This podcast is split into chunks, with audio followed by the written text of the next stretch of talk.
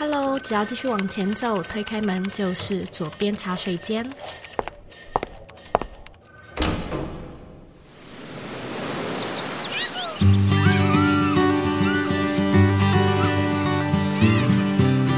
你现在在收听的是左边茶水间第一百七十三集。你有没有真正的坐下来想过自己到底想要过什么样的生活呢？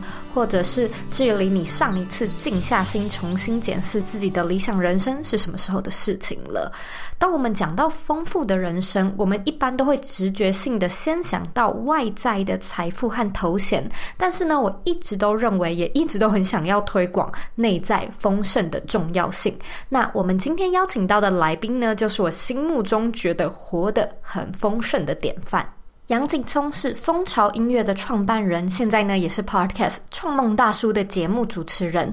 虽然呢他现在已经六十多岁了，但是他还是持续的在经营自己的音乐公司，还有各式各样的斜杠身份，包含他作曲、写歌、做 Podcast、学芭蕾、学冲浪，也到处去旅行。这位大叔呢和我们一般所见到六十几岁的年长者很不一样，他不只保有一颗赤子之心，更身体力行的去选择他真正想要过的生活。那在今天的节目中呢，我们就会聊聊他这一路上的人生故事，包含他成为音乐人的艰辛旅程，曾经欠债五百万的巨大挫折，以及如何从做了二三十年的工作中呢，重新找回当初让他悸动的热情。在这一系列的分享中呢，我其实真的听得很感动。那我也认为呢，你一定会非常喜欢这一集的内容。如果说呢，你身边有爸爸妈妈，妈或者是一些长辈的话，也欢迎你呢把这一集的节目分享给他听。那如果你想要看这一集的文字稿，请你呢直接在网址上输入 z o e y k 点 c o 斜线如何活出丰富的人生。准备好了吗？让我们一起欢迎今天的来宾杨景聪。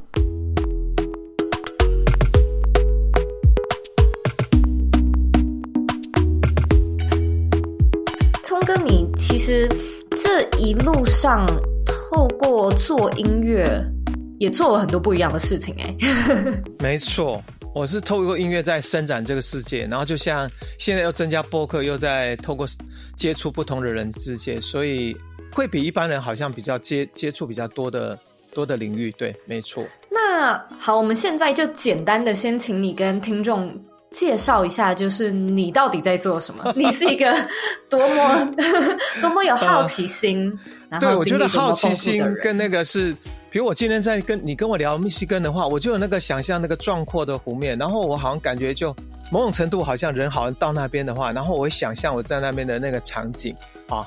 嗯、那一旦假如说我去那个地方的时候，那你知道很多的灵感不是只有创作，有时候可能是音乐的、事业的，包括一些我就会。把一些两个不相干的东西会兜起来。那比如说，比如说我我我去跑马拉松，对不对？那人家觉得马拉松就马拉松啊，那你就是锻炼身体。可是我就诶在跑马拉松，我就想着说，那马拉松为什么一定要只是这样跑？如果有音乐加进来会多好。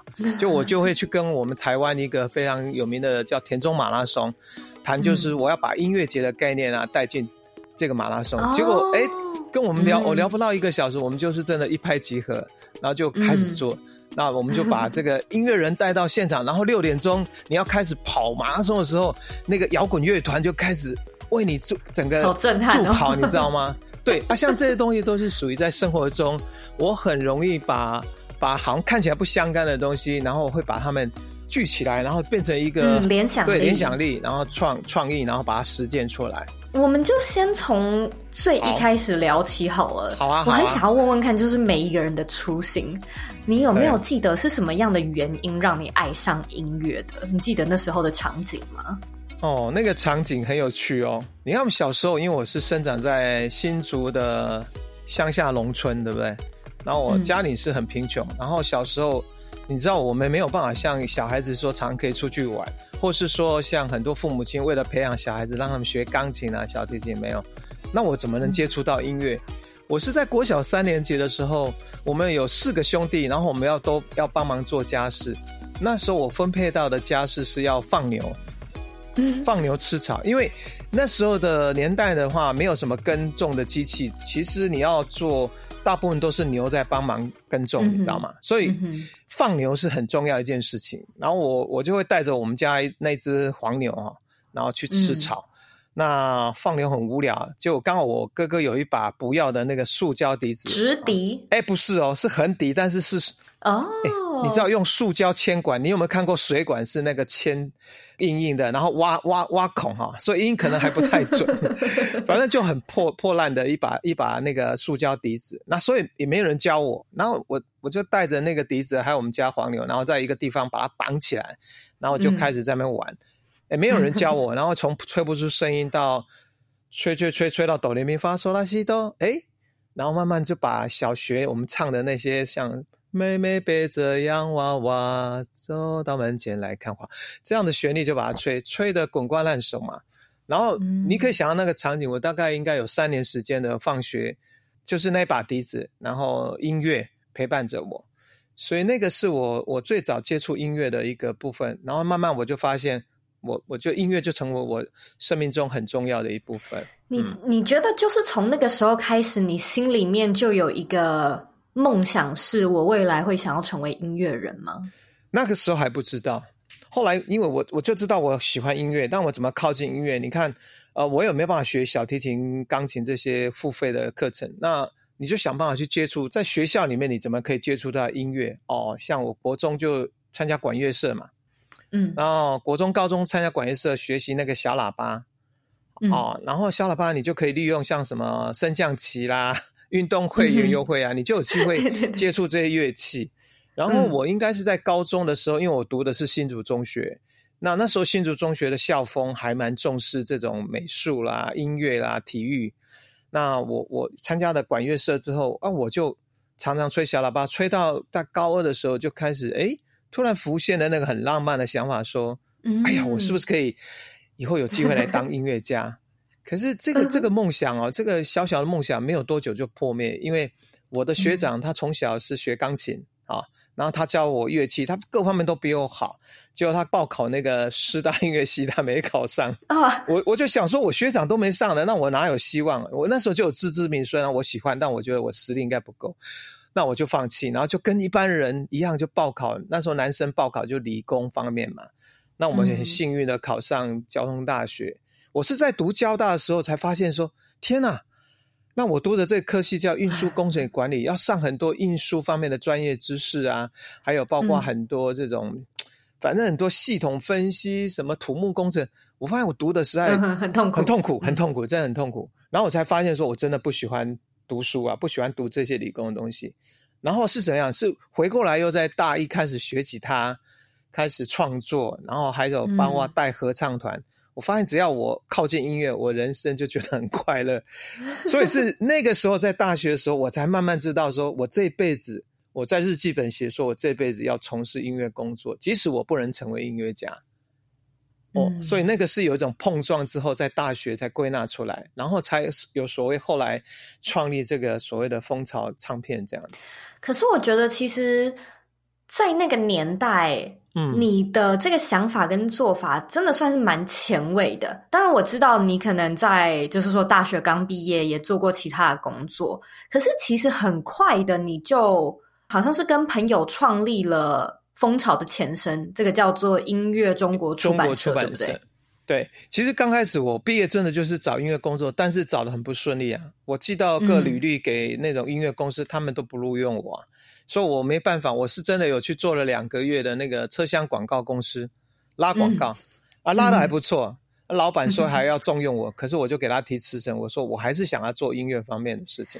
就后来就应征到了一家公司叫唐山乐集，啊，嗯，那唐山乐集就是他们是有三个东吴大学音乐系的学生，然后他们那时候就是因为有一个老师，他是叫陈忠生，他是很有名的笛子演奏家。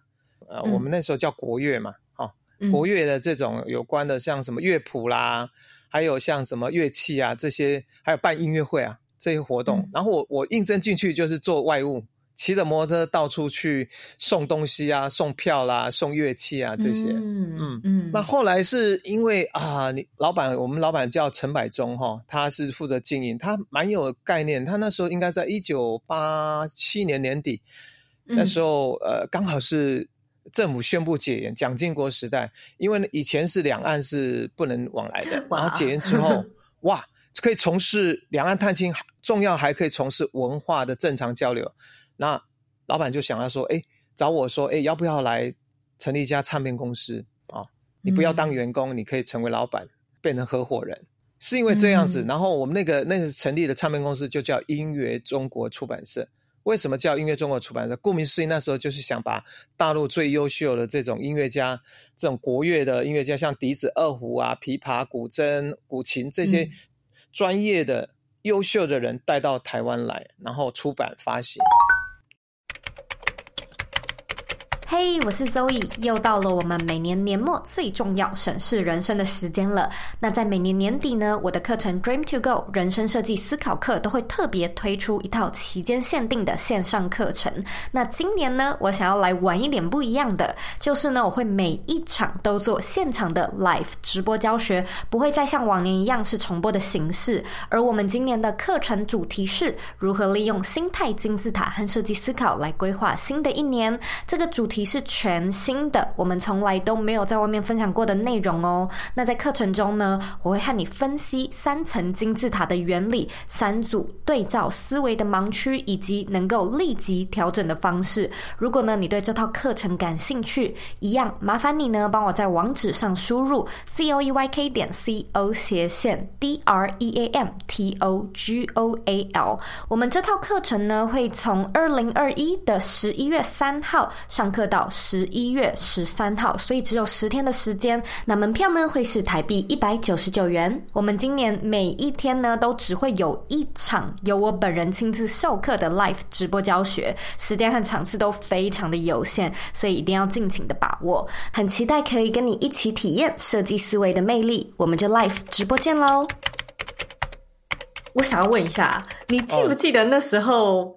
就是说，我觉得就是你的老板，那他可能邀请你说：“哎、嗯，我们要不要变成合伙人？”你记不记得你当下那时候的心情是什么样子？虽然好像有点久远。哎，我就很兴奋啊！我老板很会，他很会说服人啊。那他说服的方式就是，因为我做业务，我其实没有什么成就感。那你就像一个快递，嗯、像一个现在 Uber Eats 的那个快递送货员嘛，哈、嗯。嗯，那可是他找我是说，哎、欸，一起当合伙人，然后你可以独当一面。那我当然觉得很好，嗯、可是这是有代价，因为公司那时候没有钱，嗯、他叫我去筹一百万。OK，所以他那我要怎么去筹一百万？不只想要你当合伙人，还要合资。必须，哎，我他为什么要找我？他当然，我觉得说，哎，我应该我要想办法筹一百万进来现金，这样才能够运转嘛。嗯、那我就厚着脸皮跑回家去跟我父亲借钱啊。然后我父亲也没那么多钱，因为他当初为了让我升学，骑三轮车去卖菜，呃，筹筹了一些钱，大概四五十万。后来是我妈妈又叫我说，你外公比较有钱，然后去跟外公又借了五十万，这样凑一百万，然后成立了这个所谓音乐中国出版社。后来我们又成立了蜂巢音乐嘛，哈，所以变成是这样的合资，然后开始做做做唱片。嗯，我觉得现在的听众，他无论是说年纪很轻，还是说就是时代在变化，搞不好有一些人他都没有摸过实体的唱片呢。就是你们那时候，我要告诉你，你那时候实体唱片不是 CD 哦，是卡带，是卡带。我见过，我见过，小的时候我见过。哎、欸，你知道，在美国现在还很多人还在听卡带，哎，因为他们会觉得那是一种。这个我不知道，哎。有有一群人，如果你上网去查一下 cassette，他们就是觉得那种听卡带那种味道跟那种方式，就是一种、嗯、一种生活的年代的记录。对，我觉得听众可能会。有点没有办法想象说，嗯，OK，那时候一间唱片行，然后主要是在贩售卡带，你们日常都在做些什么呢？应该是这样讲，那时候全台湾就是说，呃，有各式各样的唱片行，包括夜市，夜市他们就是在卖所谓的卡带，哈，嗯，那我们是出版社，我们做什么？就是因为我们等于是把，比如说大陆好的音乐家的，他们先录完母带，那到台湾，我们第一个是要找。设计，嗯，这个所谓的母带哈，要把它出版之前，你有点像书一样，你要设计那个封面啊，然后要有一个企划写文字，就介绍这位音乐家。比如说，如果他是笛子作品，那么他音乐家的资历，那么每一首乐曲里面所要传达的意境，那然后把它设计包装成一个卡带，嗯、就好像你现在想象，如果你有 CD 的概念，或是那种黑胶的唱片，都有封面，然后有内文解说嘛，对不对？嗯。然后完成这个部分，你就要开始去做一些啊、呃、新闻的推广。给发送给媒体，嗯嗯嗯、然后再把这些货，你要从我们要做包装啊，就是你要送到印刷厂印完之后，然后卡带你要去从母带去加工，做成几千个这种卡带，然后回到公司大家包装，包装完之后什么，嗯、就把这些货发到全台湾啊。其实我们那时候是主要发到中盘，因为台湾比如说北中南都有那种中盘，然后中盘再发散出去给各地的唱片行啦，还有这种夜市啊这些。就是因为我们的音乐类型，比如说我们做很多，后来做很多像佛教音乐啦、健康养生，所以我们后来大部分就是我们不是靠这种一般的夜市跟唱片，我们是自己开发通路。比如说像台湾那时候佛教文物流通处啦，嗯、像所谓五星级饭店啊，像茶艺馆啊，像机场啊，哦、我们就自己去开发。哦，你所谓的自己去开发，就有点像是说你自己找到联系方式，找到他们的窗口，然后去问说，哎，有这有没有这个机会可以一起合作，这样吗？对，开发就是像我们那时候有两个业务，我弟弟跟另外一个业务，他们就骑着摩托车哈。然后比如说整个大台北区，就看那个商店啊、茶艺馆啊，然后比较适合像佛教文物流通处，就进去跟他们谈啊，说：“哎，我们的货寄放在你们这边卖，可以吗？”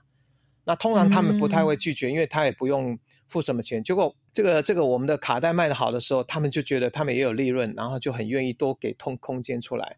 所以蜂巢算很独特是，是、哦、我们是少数那时候就是传统唱片行也买得到，但是又开发出自己独有的通路。所以最多的时候，我们那时候应该有将近有七八百个点都有卖我们。七八百个点很多哎、欸、很多啊！那时候卡带哇，那时候数量卖的好，都卖到有上万张卡带，都算算是成绩很不错的。然后卡带那时候一张就一百多块钱，一百二、一百一，对，很便宜的。嗯后来 CD 出来之后、嗯、，CD 一张是卖三百多嘛？嗯嗯，对。我那时候在读你的资料的时候，然后就有聊到蜂巢，嗯、呃，还有这个音乐出版社嘛，有一段我非常想要拉出来，就是跟你特别聊聊，就是挫折的这一段。因为你刚才其实也有提到，就是找人合资，哦、老板找你，嗯、呃，其实有希望你可以去跟家人借钱，然后后来又有另外一个比较巨大的难关是。欠债了五百万，我那时候看到五百万这个数字，我当下的感觉是，这个在当年可能是一个很天文的数字，欸，诶，是诶，如果以我们现在二三十年的，我觉得应该大概有两三千万。应该有三千万。对，就是就是这种感觉，所以我觉得现在讲五百万，听众可能没感觉，但是你要想象在那个时代，可能是现在的两三千万。对能不能够请你就分享一下当时发生什么事情？哦、呃，当时就是因为你你知道那时候我们没有市场的概念，就是你你会凭借着一种就是一厢情愿的热情说，哎，只要你做的音乐是好的，嗯、一定可以卖。那你想象说台湾两千多万人。天啊！只要百分之一百个人有一个人买，那也有二十多万张诶唱片，你就觉得光这样想你就很开心，然后你就拼命的出。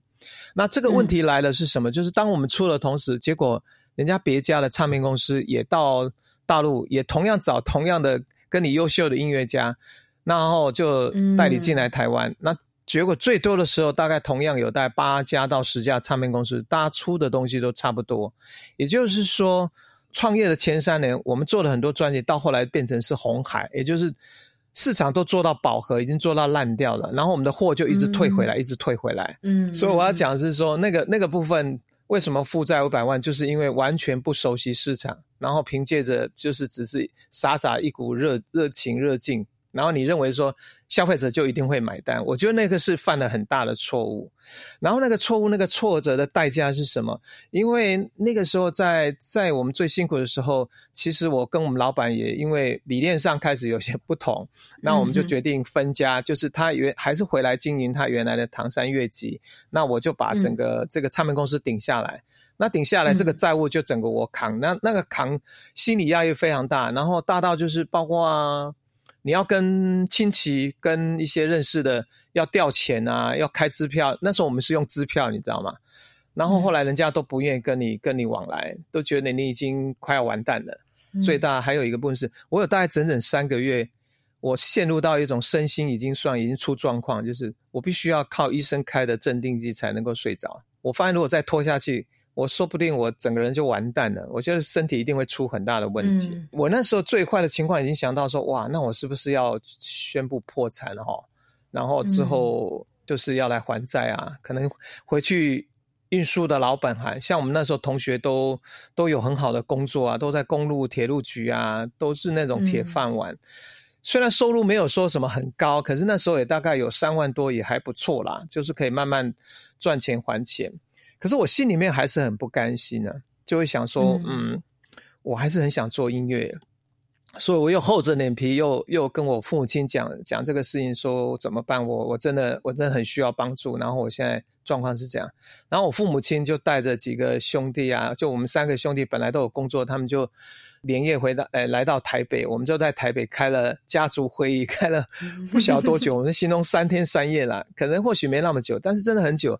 后来我们全家人就做了一个很疯狂的决定，就是全力还挺我，然后就把。新竹老家的田跟地拿去抵押，哦，然后让我这样重新的开始。那对啊，为什么那时候你会你会愿意想要顶下来呢？因为那是我喜欢的啊，对不对？然后我当然是做的没有很成功，可是我觉得我还是不甘心，我还是觉得我一定可以找到什么方法让他活下来。那我就是每次现在在分享这一段，就是也想跟很多的。包括呃，现场现在有听到我们这一期的播客来说，就是，我们不是有小时候都要练那个什么青年守则，什么什么什么为什么之本嘛？那其中有一条你还记得吗？什么失败为成功之母？成功之母。我完全，我那时候练根本没感觉，可是我真的发生这个事情，我才恍然大悟，说，诶，这个讲的真的很有道理。你知道，如果要不是那次那么大的挫折失败，就不可能有今天的风潮。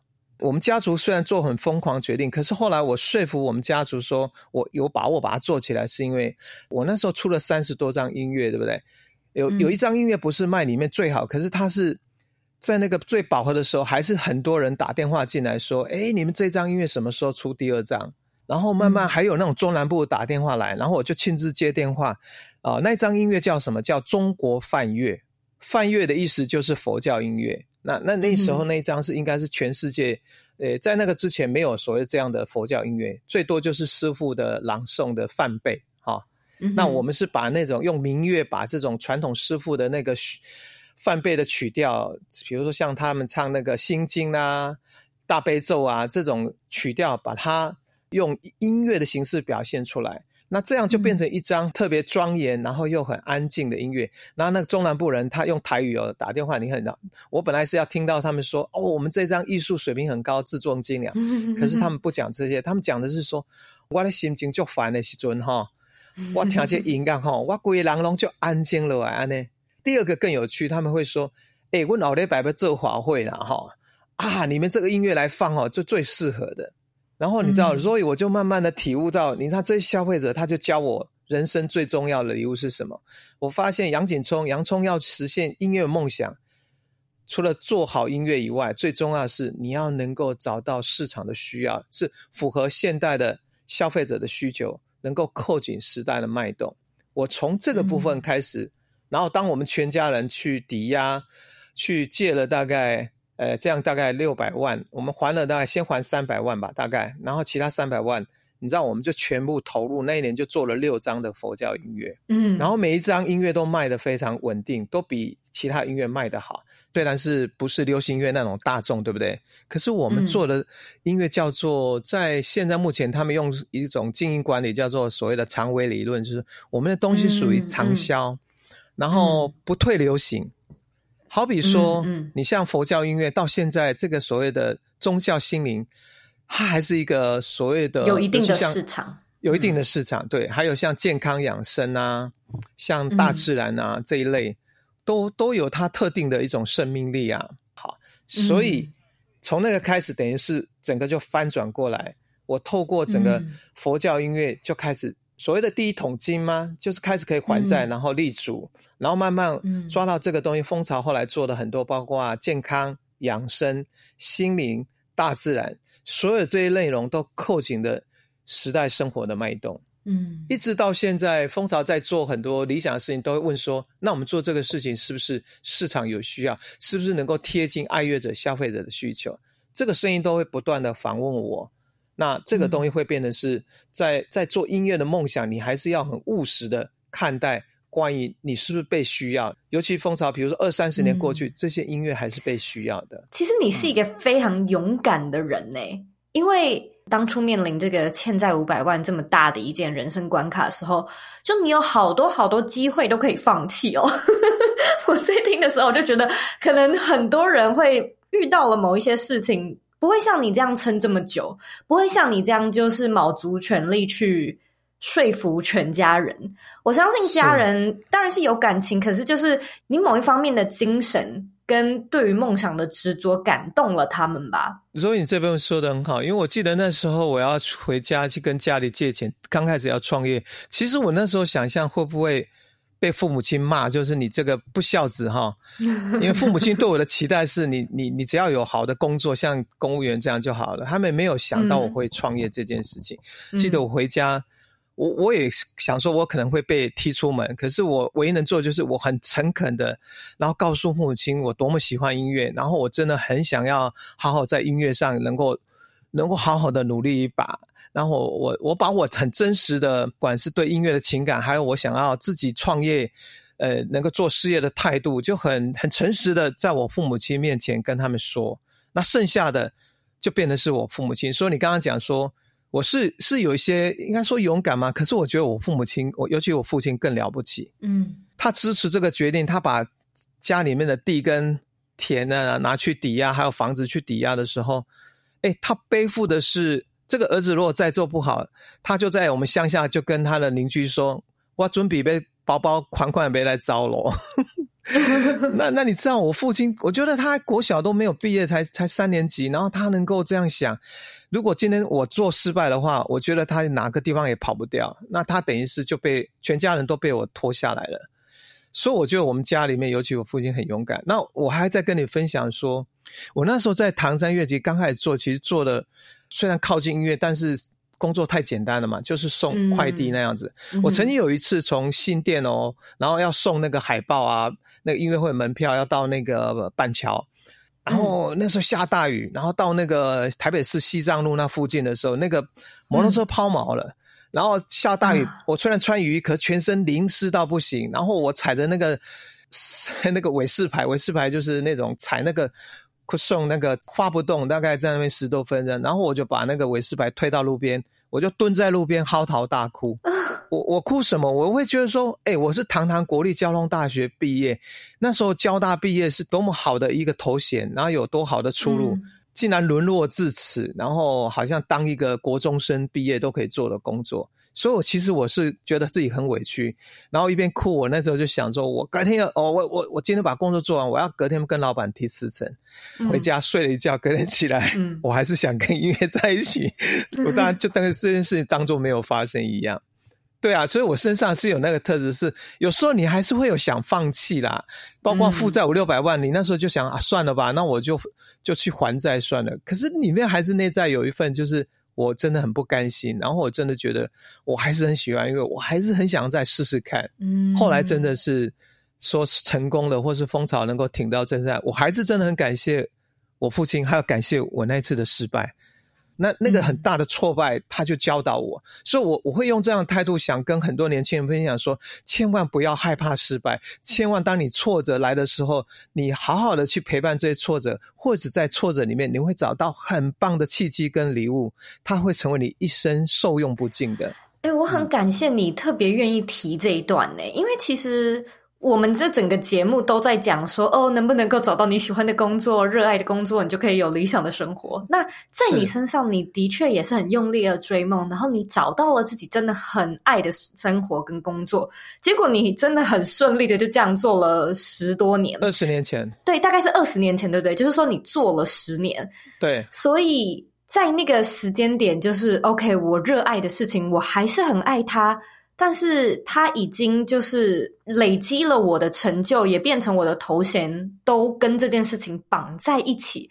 然后你那个时候感受到自己的焦虑，没错，所以很有趣诶，因为我相信很多人可能都是觉得，要是我找到了我热爱的事情，我的这个我一生，我死后的人生就 all set，我就什么都不用再担心了。但是你却有不一样的体验呢？哎、欸，你这个说的好，就是在你不觉得人生不是有三个阶段吗？见山是山，见山不是山，见山人是山。那我觉得那是处在 不是山。为什么不是山？很有趣。你看，对呀、啊，哎、欸，音乐是我喜欢工作，那我什么做了十年也事业很成功，我反而不快乐，我反而会变得身心很躁动，嗯、然后非常的好像身心俱疲。原因就是说，第一个，你看哦，因为你要大量的处理不是音乐的工作，那是要做一个老板，然后要做管理，嗯、然后很多的。账务啦，这些你会开始就是觉得不一样、嗯、啊。再来另外一个就是我的内心的状况，那这些会导致就是我会开始，那我就要去想办法找一些什么方法来帮助我。我知道我失去了平衡，所以我觉得人生那个时候是我生命中最重要的阶段。嗯、如果那时候我方式是不去照顾这个人的话，我认为蜂巢应该没办法做那么久，或是我不会像现在跟你聊的，嗯、我现在的状况是非常的开心快乐。那什么东西引导影响到我是？我一开始跟一般人想一样说，说那我是不是应该提升我自己当老板的境界？比如说我要去上 卡内基啦，领导力什么领导人什么这些训练。后来我发现上这些课程对我帮助有限。后来反而是在朋友的意见，嗯、还有包括一些建议，我开始走入一些所谓的心灵课程。嗯，我才发现那才是我想要找的道路。那也就回到你今天一开始讲的，我其实，在四十岁的时候，我已经慢慢失去了初心了。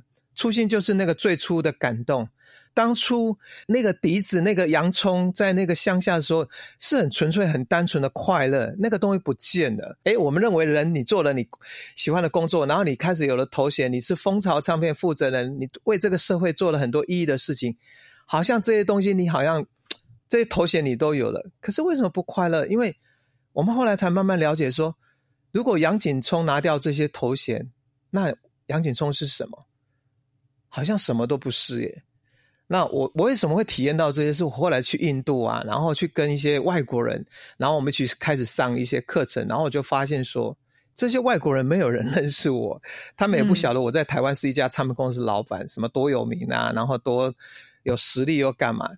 可是他们很喜欢我，男女男女都喜欢我，因为我我在那边就是我就是回到像洋葱的样子，就开心的时候就笑，然后想哭的时候就哭，然后跳舞的事就全然的投入，然后我来发现说，原来我们生命中其实我们一直失去的是那个初心，就是我们为了追求事业的成功，可是我们忘了说，其实我们最早的时候，我们就是全然就是一个开心的时候开心，就是不是因为头衔才有的那个、那个样子。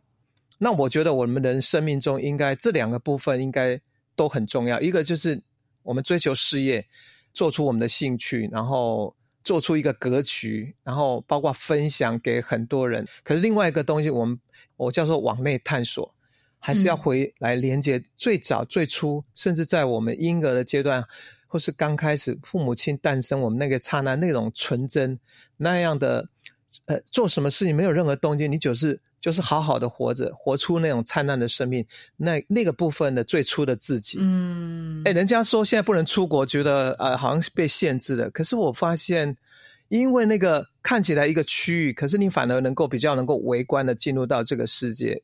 什么意思？比如说我现在在我们家后山啊，就很多的动物会出来啊，山羌啦、蛇啦、蜗牛啦。好，然后很多那个蜜蜂出来采蜜啊，花，然后你就会很细致的比较能够去看待这些发生，然后我自己的音乐音乐创作灵感就跟着会过来，慢慢的发现，在这样一个。好像看起来被限制的空间里面，可是我们一样可以活出很丰盛。那因为有了丰盛，你就有灵感，然后就可以带入创作，然后就可以带入我自己现在做的蜂巢的音乐事业。你知道，我其实刚才在听你这段分享的时候，我突然想到，我忘记在哪边看到这句话。他说：“真正能够活得丰盛的人，不是有时间的人，不是有钱的人，不是有能力的人，而是有心的人。”你刚才在说的这一段，就说你观察到一些可能后山啊，然后嗯，可能土地啊、树树叶啊，就是等等之类的山水风景，很微观。这就是你有没有心在观察你你生活周遭的那些小事。像是我现在手上就拿着一个蛮可爱的小杯子，哦、老实说，我从来都没有仔细的看过这个杯子。哦、然后它就是一个咖啡色，然后有渐层，就是我从来都没有这么仔细的去看。嗯然后我没有那么仔细的去摸它渐层之间，就是有一点点凸起的感觉。其实就是如果说你真的能够有心放在生活上面，你好像就可以，无论你在哪，无论你的地点是不是被限制在台湾不能出国，嗯，你还是可以活出很丰富的人生诶。透过看哈，你看看这个世界，然后观察到像你现在还有看，然后像你刚刚讲杯子，那就是碰触，就是触觉。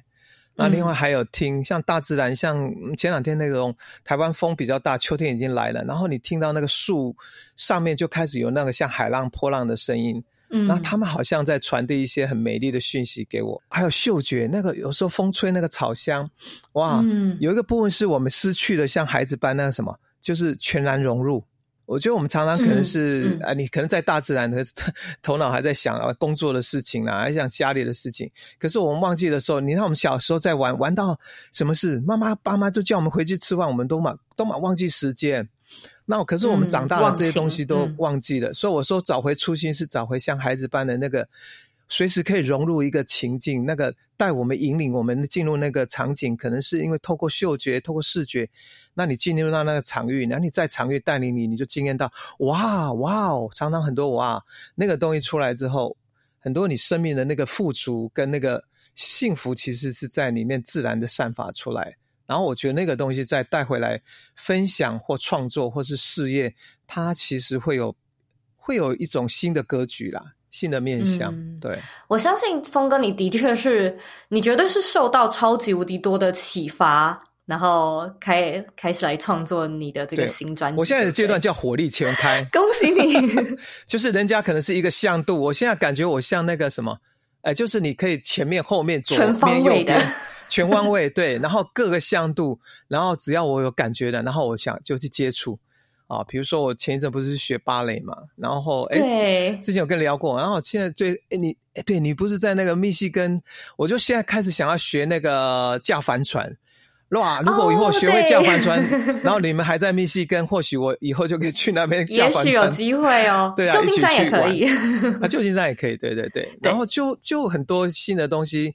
我我觉得就打开我们的视角，我们不要限制我们的年龄。就是为什么叫我六十岁，嗯、我一样可以活出像年轻人那样的一种热爱探索啊，嗯、对，把我们那个心，如果真的找回来，然后全然的融入在我们学习探索的环境，我们就有可能全方位的学习，全方位的感受，嗯、当然就会带来所谓的丰盛的人生这样子。而且我觉得这真的是你的一种。人生态度、人生的选择，除此之外，还是你对人生的坚持。坚持好像听起来比较有一点像意志。那我可以说，如果说好，我们每天都做着一件你很开心的事情，持续的话，那个就会有变成是一种态度，态度之后就变成风格。那那我们用了用到啊，持续的一种经营，它是没有错。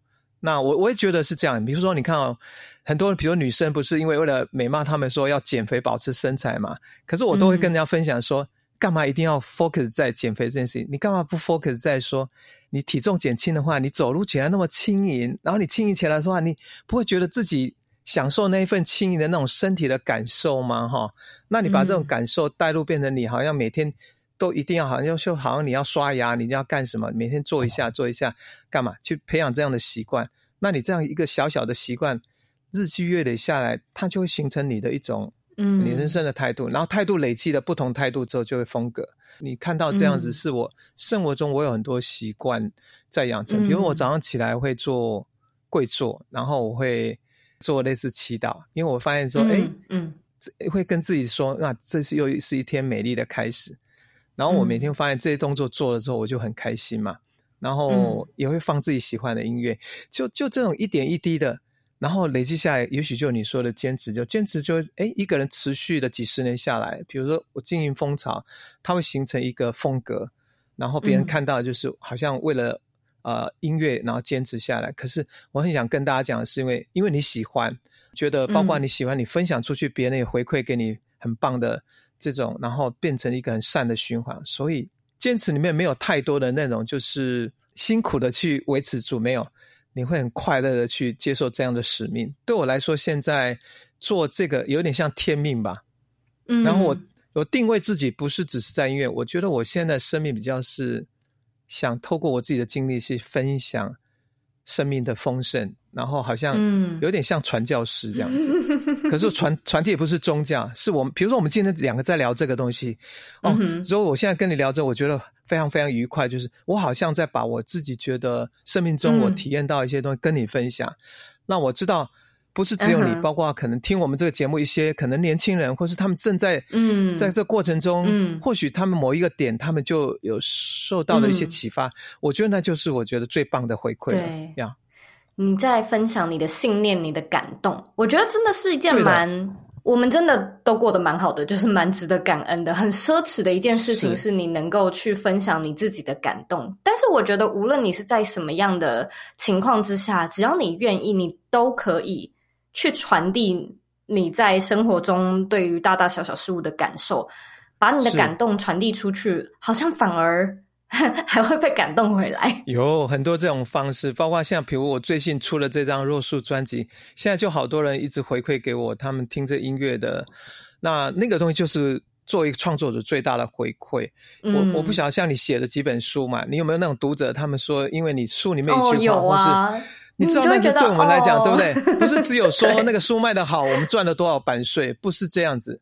尤其像你知道，像我们现在做唱片，你知道我们做一张就是赔一张，所以 那很多人讲，那你们现在为什么干嘛做唱片？所以这个就是来自源头说，那我没有赚钱，我还是会想很想创作啊，因为音乐还是一个最美美丽的分享途径，不是只是为了赚钱这件事情。很多人因为你听到你这个旋律，听到你这个音乐的。创作的背景，然后启发了他们生命中的，不管是他们现在生活的日常，我觉得那都是一个生命中最好的、最好的一个报酬。嗯，对。嗯，刚才提到你的新专辑嘛，也恭喜你出了这个新专辑，叫做《弱树》。想要在这边请你就跟听众介绍一下，《若树》是呃若有似无的若，然后呃对，就是大树的树。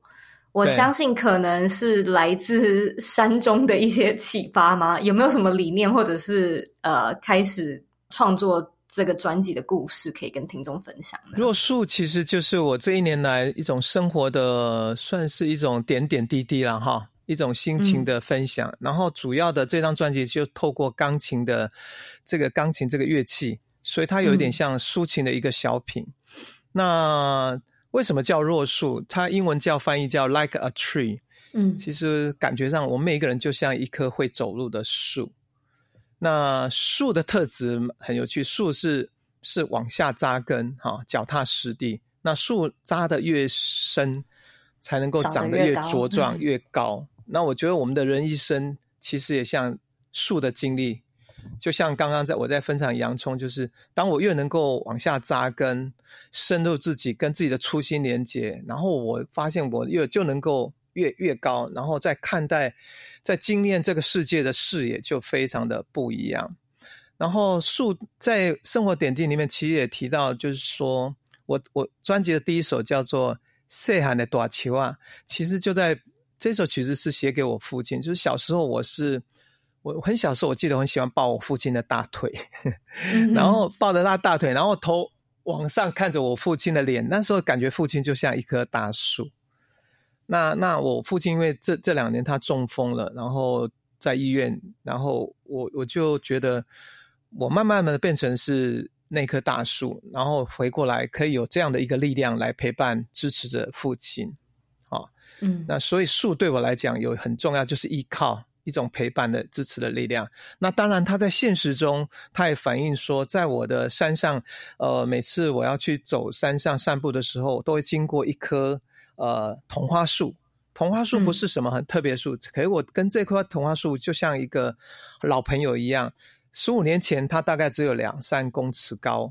那每次我经过的时候，嗯、我都会去抱抱它，然后碰碰它，然后会跟它说说话。十五年过去了，你知道它现在已经长到二十公尺，然后树干我一个人现在抱不住。嗯，那在在这十五年，其实发生了很多事情，不管是呃风潮经历的，包括像二零零九年嘛，那时候金融风暴干嘛？嗯、那对这棵树来讲，也经历了好多次的台风哦，还有那种所谓的树、嗯、呃树丛的灾害，它周边的其他的桐花树都一棵一棵倒下来，可是它现在却屹立不摇。然后我就发现，我们之间的那个互相的支持陪伴，真的都帮助我们度过了生命中的种种的难关。然后，所以我写了一首《树的呢喃》，其实也写给了这棵桐花树，也写给我自己。啊，然后再深一点的意涵就是说，好比说，我们每一个人都是独一无二又美丽的树，像比如 Zoe 你是，我也是。可是当我们今天两个人相遇了之后，嗯、我们就成树跟树相遇，就成成为一座林啊。一座森林，嗯、然后我们又有一些共同的价值跟一些信仰也好，嗯、或是我们热爱去分享，所以我们在这种树林的，我们就构建了一一座生态。那这生态透过我们持续不断的去经营、去发展，我觉得它就有永续。然后永续之后，我们把这样的一座森林的样貌、生态能够持续的发送频率分享出去，那地球就会越来越美好啊！对，如果听众想要听。若树这个专辑的话，我们在哪边找得到呢？哎、欸，所以你要在你的节目里面，你就放我的音乐啊！我授权没有问题，我一定一定你一定要放，我可不可以做这件事情？没问题，没问题哦。那个你尽量放。刚刚我说那棵树叫第三首叫《树的呢喃》。好，那我就放《树的呢喃》。我等一下就在结尾放这首歌。对啊。然后我建议大家就是说，可以把树打大大自然当做你的好朋友。嗯，呃，我觉得每一个人都可以找到一棵类似像桐花树，然后你是可以试着跟树花草说话，然后跟他们连接。然后你要相信是一件事情说，说像朋友有时候你找他们还不见得有空，可是。树木它永远在那里，只要你去找他们，而且他们都是最好的聆听者，他们不会到唠叨啊或干嘛，不会反驳啊。对呀、啊，而且他们那个品质其实真的帮助我们，他们那个安定，他们那个扎根，嗯、我觉得我们应该可以向树共同学习啊。所以会鼓励大家多跟树木、多跟大自然亲近，应该会找到很多陪伴跟支持的力量。呀 Yeah，我今天跟你聊的真的非常的开心，我从你身上学到很多，而且我觉得你对于人生的态度是我自己很想要当成的榜样。我会想要就是五六十岁也可以像你一样，就是继续学帆船啊，然后继续学芭蕾。对啊，你知道说，我觉得生命最美的就是那个。虽然我们在不同时代，可是我们可以有，比如我从你身上看到，就是有一个更美丽的火花会从你这边会再传递下去。如果按照正常所以来讲，我一定会先你离开，对不对？可是离开之后，我知道在世上还有一个像 Zoe 的人，他会把一些我们在今天这种美丽的分享，化成他人生的一些生活实践，然后他也不断的会去透过不同的形式，跟周遭的朋友或是所谓的一些共同理念的人去分享。我都是觉得这这些生命中。很美好一件事情，就是生命会消失，人会不见。可是有一些美丽的东西，它会透过传递，不断的往下延伸，然后好像接近永恒的那种感觉。聪哥，你认为的理想生活是什么呢？我觉得理想生活就是像我刚刚讲说，人真的不能只有哦、呃、外在的成就，或是所谓的那些啊、呃，不管是钱啊财富，更重要，我觉得是往内那个部分。去了解自己，探索自己。我们这一辈子，比如说，我们没有办法到宇宙。虽然现在有所谓马克思在研究这种太空旅行，在在我们这个年纪了，嗯、在肉眼也许你们可能可以到火星。可是你怎么能够穿越整个宇宙？嗯、可是大家有没有想过，其实我们的内我们内在旅程就是一个宇宙。我们有太多不了解我们身体的部分，嗯、像我们身体有几兆几兆亿细胞。那我们真的有好好的进入内在，去跟这些细胞去去沟通、去分享嘛？嗯、那所以在我生命中，我我有花很多的时间是往内在探索一些更多的，包括身体的，包括所谓的冥想、围观，然后透过身体可以去经验更多的可能性。当然，更重要的是找回最初的自己。那有这个部分在往外的时候，不管我们做事业啦，不管我们做很多的这种所谓训练啊，然后有成就，我觉得我们就不会迷失，然后我们更能够享受外面不管是财富或是所谓的健康的身体带来那种丰盛感。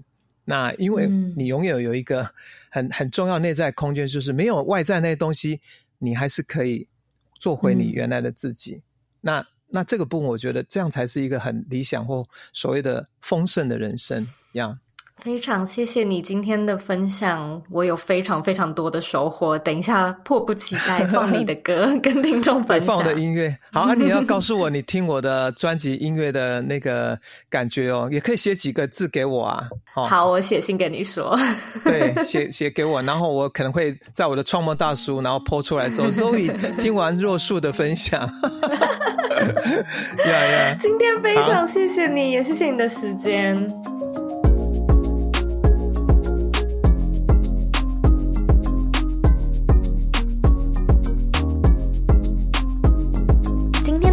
整理一。艺术家经常犯的错误就是凭着一厢情愿的热情，认为呢，只要自己觉得很棒的好音乐就会有人买。但是很多时候呢，却忘了评估市场的反应，或者没有算好同行的竞争力，一昧的认为消费者会买单，其实是非常大的错误。那杨景聪呢，在负债的那个谷底中也体会到，除了做好音乐之外，找到市场的需要，扣紧时代的脉动更是重要。这个市场呢，不用很大，但是要符合长销理论，不退流行，让它细水长流。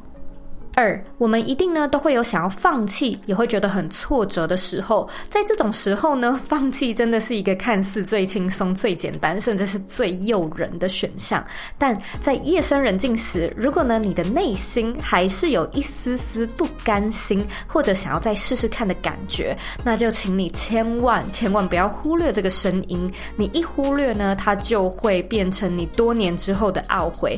所谓失败为成功之母，就是在说。这一刻的转化，聪哥呢也提到，千万不要害怕失败，去学着拥抱失败。它或许就有一点点像是臭臭的肥料，虽然不好闻、不讨喜，但它却可能是助你一臂之力的催化剂。三，我们认为只要找到自己热爱的事情，把它变成事业之后呢，一辈子就可以过得顺顺利利、开开心心。但我们或许都还没有这个机会体验做一件你热爱的事情，然后做到三十年。当这件事情变成生活中的一部分的时候，其实我们的确会被各式各样的杂事给消耗了热情，忘却初衷。因此，想要真正活得开心、活得丰盛，洋葱说呢，试着拿掉那些外在的头衔与世界给你的标签，去打开你的五官，像小孩子一样全然融入。开心的时候就笑，想哭的时候就哭，探索自己的内在世界，更能活出所谓灿烂的生命。非常感谢你收听我们这一集的内容。最近的我其实也一直在反思这个问题。我也觉得我想要的一直都不是金钱上的富有。我们在节目开播之前呢，其实我有跟聪哥小聊一下，我们就发现，哎，彼此都是金牛座。我就在想说，其实社会的刻板印象都觉得金牛座很爱钱，但其实呢，我们爱的不只是钱，而是各式各样富有、富裕的元素，包含心灵上的富裕、内在的富裕。钱真的只是冰山的一小角角而已。那我在聪哥身上呢，好像也看见了一种让我很向往的生活。不知道你是不是跟我一样，也很羡慕他这么有趣、这么多彩的生活呢？那我也特别喜欢聪哥提到，只要你坚持，坚持久了，它就会变成一种态度。你的生活态度久了，也会变成你的生活风格。因此，在生活中，如果你能够找到一些让你想要坚持的事情，或许呢，你就能够预见自己未来的人生样貌。但最重要的是，我认为重点并不是去找到坚持的方法，而是找到让你想要投入、让你真正喜欢的事物。因为你喜欢，所以你才愿意坚持，是吧？非常感谢你今天的收听。现在呢，我要来阅读我们的听众留言。今天的听众 ID 是欧姆蛋仔不加洋葱，他在二零二零的五月七号留说：“用心可以被听见，原来认认真真的广播频道是听得出来的。喜欢受益经营的这片小宇宙。”非常谢谢你的留言。如果说你听完这一集的节目跟我一样非常有收获的话呢，我也想要麻烦你帮我到 iTunes Store 上面打新评分，并且留言。请你在留言的时候呢，告诉我你正在收听的集数，你喜欢它哪里，不喜欢它哪里。写下来的话呢，对我的帮助会非常非常的大。也请你呢花一点时间订阅这个节目，然后把这个节目分享给身边你认为会有需要的人，或者你认为很重要的人，或者是你的爸爸妈妈、亲朋好友、长辈。那如果你有任何问题的话呢，也欢迎你到我的网站或者是 Instagram 上面留言。我的网站网址呢和 IG 的账号一样是 zoeyk 点 co。你可以截图这一集的节目分享到你的 IG Story 上面，让我知道你有在收听，让我知道你的看法。最后的最后呢，我知道你是非常忙碌的，我也知道呢，你可以选择去做很多很多其他的事情，但是呢，你却选择来收听这一集的节目，我真的真的非常的感谢你。现在呢，我也想要花一点时间跟你说，你是你人生的负责人，你有权利也有能力去过你真正热爱的人生。